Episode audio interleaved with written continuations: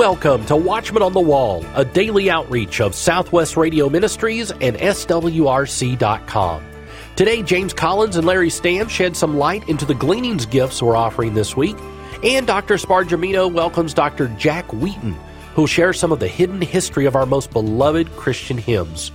Up first, here's the host of the new television program Jewish Roots of Christianity, Larry Stamm, and James Collins to discuss the Jewish influence on this week's Gleanings Gifts. I'm excited to have my friend Larry Stamm back with me on the Watchman on the Wall. Larry is a Jew for Jesus. Now, he has a passion to share Christ and to tell the world that Christianity is Jewish. Larry's brand new book, Jewish Roots of Christianity, has been a top seller here at our ministry, and he has a brand new companion DVD that is also doing very, very well. Welcome, Larry. Thanks for being on the program with me today. Great to be with you again. As you know, this is Gleaning Week, and I wanted to have you come on with me to get a Jewish perspective on the principle of gleaning. What is gleaning, and where is it found in the Bible? James, the Hebrew word for glean is the word lakat, and it literally means to collect, gather up, or pick up. Now, gleaning is the gathering of grain or other harvested material left behind by reapers. In the Bible, we learned that the Israelites were commanded to allow the poor to follow behind reapers and pick up leftover spears of grain and fallen grapes. In this way, the law of Moses provided food for the poor, for orphans, for widows, and for resident aliens. The law specifically specified that landowners must leave some of the harvest for gleaners. And we learn this from the Torah in the book of Leviticus, chapter 19, verses 9 and 10, where the Word of God says, When you reap the harvest of your land, you shall not only reap the corners of your field, nor shall you gather the gleanings of your harvest. And you shall not glean your vineyard, nor shall you gather every grape of your vineyard. You shall leave them for the poor and the stranger. I am the Lord your God. So this was a picture of God's grace and compassion and mercy that we find in the Word of God, in the Torah specifically. Now, Larry, the principle of gleaning played an important role in one of my favorite books in the Old Testament, the book of Ruth. Tell me about that. Gleaning is very important in the story of Ruth, the Moabite widowed daughter in law of the widow Naomi in Bethlehem. Now, to stave off complete poverty, Ruth gleaned grain in the fields of Boaz. And we learn this from Ruth chapter 2, verse 2, where the word of God says, So Ruth the Moabitess said to Naomi, Please let me go to the field and glean heads of grain after him, in whose sight I may find favor. And Naomi said to her, Go, my daughter. So that's where we learned that. Now, the landowner Boaz was so moved by Ruth's concern for her elderly and grieving mother in law that he instructed his harvesters to go farther than what the law actually required her to do. And this is a powerful illustration, James, of God's grace. And we learn this later on in Ruth chapter 2, where the Word of God says in Ruth 2, verses 15 and 16, and when she, Ruth, rose up to glean, Boaz commanded his young men, saying, Let her glean even among the sheaves, and do not reproach her. Also let grain from the bundles fall purposely for her. Leave it that she may glean, and do not rebuke her. Once again, a powerful illustration of God's grace. So the principle is look around at all the ways God has blessed you and provided for you, and be aware of the extra things that God has allowed you to accumulate. And then, if you're able, we're asking you today to give a gleaning offering to Southwest Radio Ministries. Would you prayerfully ask the Lord what He would have you give and then give it? Larry, we're offering three unique gleaning gifts. First, if a person gives a gleaning offering of $275 or more, they will receive the illuminated Torah. Now, for us Gentiles, would you explain what is the Torah? Torah is actually a Hebrew word which means to instruct. James, it refers to the first five books of Moses or the five books of Moses better known to us Christians as the first five books of the Old Testament Genesis, Exodus, Leviticus, Numbers, and Deuteronomy. So there is the Torah for you.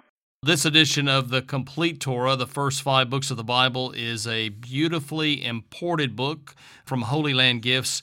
It will be a treasured gift that you will be blessed by for many years to come. And if you give a gleaning gift of $100, you'll get God's Promises for You box. And Larry, I want to ask you about our last gleaning gift. It's a mezuzah. Now, again, for us Gentiles, would you explain what is a mezuzah? The Hebrew word mezuzah actually means doorpost. The mezuzah itself consists of a small scroll on which are written two biblical passages from the book of Deuteronomy, namely Deuteronomy chapter 6, several verses from there, and verses also from Deuteronomy chapter 11. Now, the scroll is inserted into a wood, plastic, or metal casing that's often quite beautiful and artistic in design. And according to tradition and also to the Word of God, the mezuzah is to be affixed to the doorpost at the entrance to a Jewish home. And this custom of affixing a mezuzah to the doorpost fulfills the biblical commandment found in Deuteronomy chapter 6 verse 9, James, where the word says, You shall write them upon the doorposts of thy house and upon thy gates. Now, the mezuzah distinguishes a Jewish home and is a visible sign and symbol to all those who enter that domicile that a sense of Jewish identity and commitment exists in the household. And I do want to read Deuteronomy 6 verses 4 through 9, this very, very important section in the Torah. Actually, growing up, I would memorize this in Hebrew and in English. I just want to read it for the audience because it's very important and it will illuminate the idea of the mezuzah and hiding the word in the heart and meditating on the word and having the word central in our lives. In Deuteronomy 6 verses 4 through 9 we read, Hear, O Israel, the Lord our God, the Lord is one. You shall love the Lord your God with all your heart, with all your soul, and with all your strength. And these words which I command you today shall be in your heart.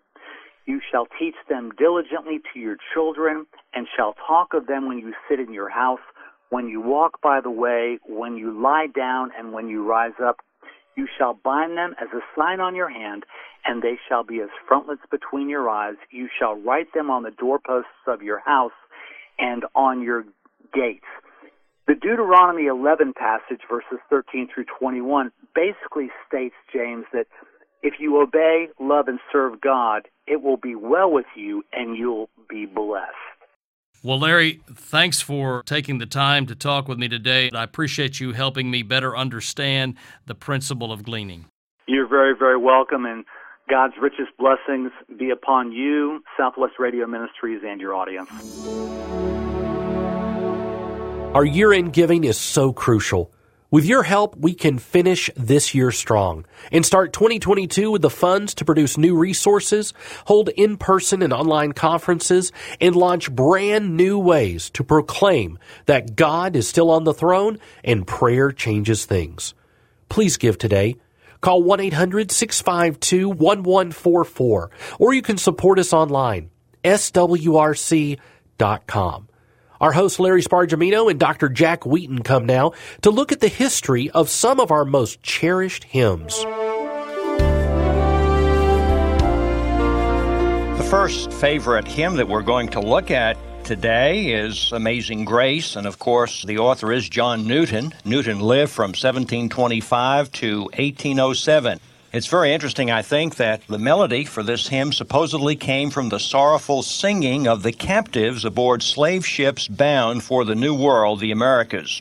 John Newton was haunted by the melody, and his wretched past as a slave ship captain pours out of his heart in repentance and creates the most popular praise song ever written. Every one of us is certainly familiar with Amazing Hymn. It's just lodged in our hearts the heartfelt realization of the contrast between man's sinful nature and God's grace is captured in this work as in no other.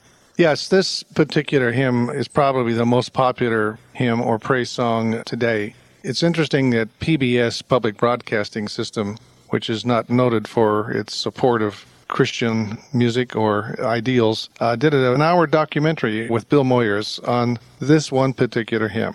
They went into the background, the history of it. They showed it performed by various different artists, and it's an excellent documentary. I find this still to be a very haunting, very moving piece of music, and I enjoyed having the opportunity to record it on this most recent CD. We're going to give you an example. It is Amazing Grace as played by Dr. Jack Wheaton.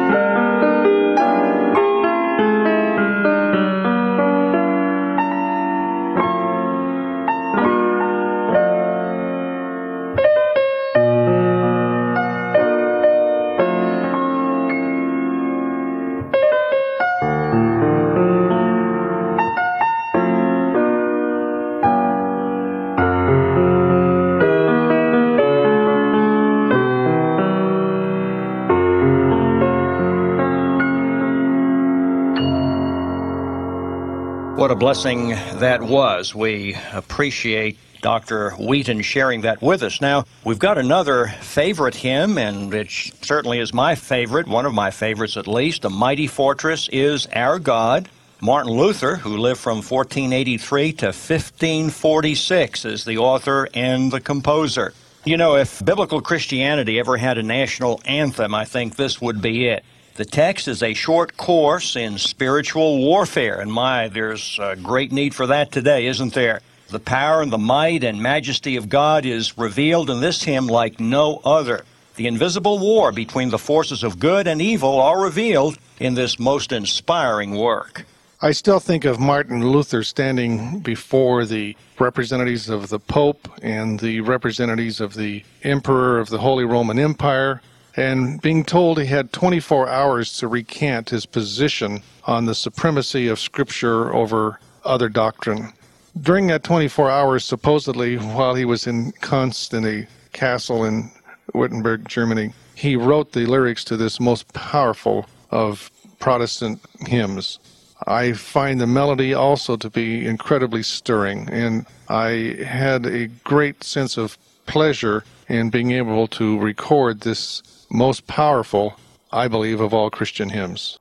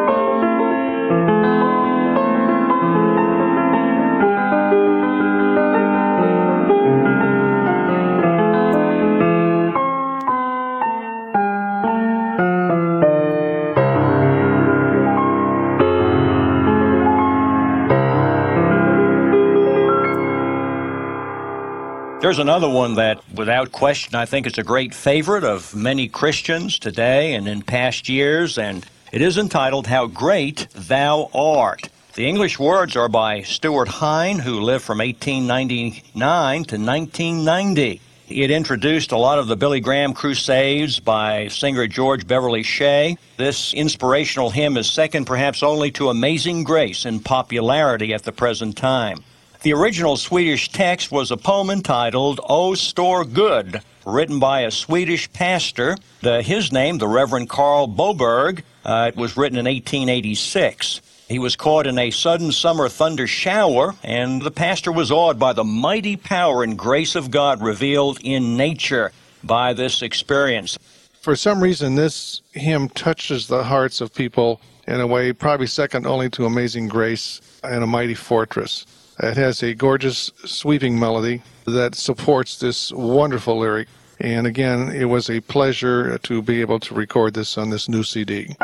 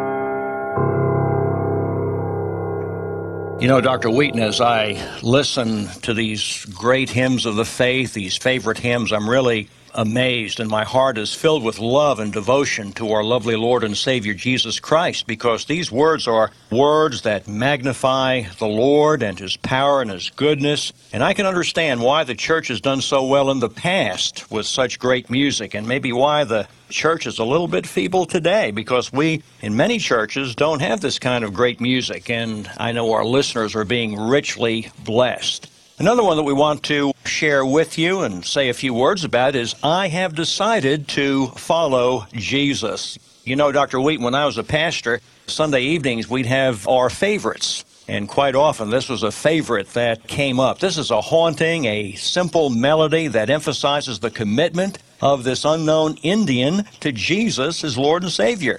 Many believers from foreign lands risk rejection by their families and their society for accepting Jesus Christ as Lord and Savior. Well, this song reminds us of this and tells us not to look back but to keep our eyes on the finish line and on our great Lord, Jesus Christ. Well, you know, the thing about so many of these hymns is the fact that they were not promoted by a press agent or some powerful record company. And they have been kept alive by word of mouth and by the very spiritual enhancement that they have. So many of us have not paid a price when we come to know the Lord Jesus Christ. We forget that in many cultures there is a very, very severe price that is paid, but it certainly is nothing compared to that pearl of great price that a person receives when they come to know the Lord. I find this song to be somewhat similar to some of the haunting folk music that's come out of the hills of West Virginia and the Appalachian regions. It has that same kind of flavor to it, and so when I arranged this for piano, I tried to capture that kind of feeling with this haunting melody. Uh, I have decided to follow Jesus.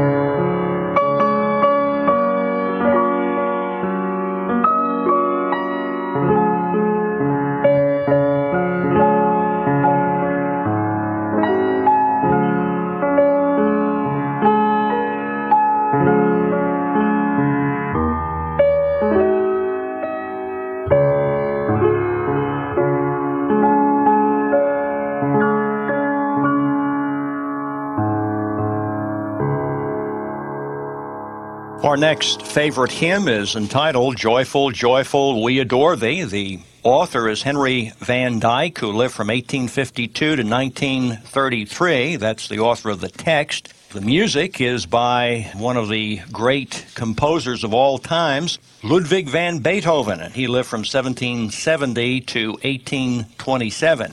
As a matter of fact, when you listen to this wonderful hymn, if you're able to get to a Bible, turn to Galatians 5, verse 22, because I think this wonderful hymn is such a wonderful presentation of that Bible verse. Now, the finale to the Ninth Symphony by Beethoven has to be one of the most inspirational pieces of music ever composed. The new lyrics by Van Dyke raised this rousing melody to a new height of excitement and anticipation in the second coming of our Lord. And of course, that's one of the things that's very important with us at Southwest Radio Church and ought to be very important with every Christian. We know that there are more than 300 references in the New Testament alone to the second coming of our lovely Lord and Savior. You know, the Bible tells us that the joy of the Lord is our strength. And I think this hymn celebrates that joy like no other hymn.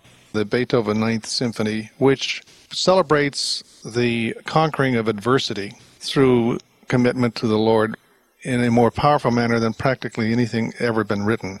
If you haven't heard the Beethoven Ninth Symphony, I strongly urge you to get a recording and listen to it, and you'll find that the finale of the symphony is based on this melody.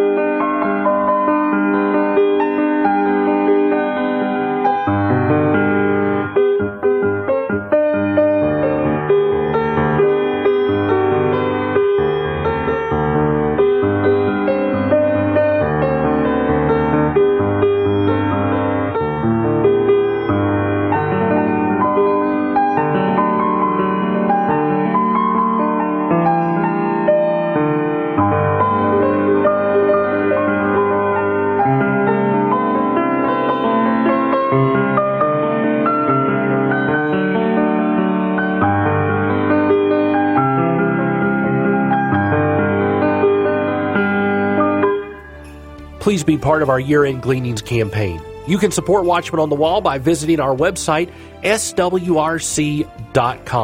You can also give by calling toll free 1 800 652 1144.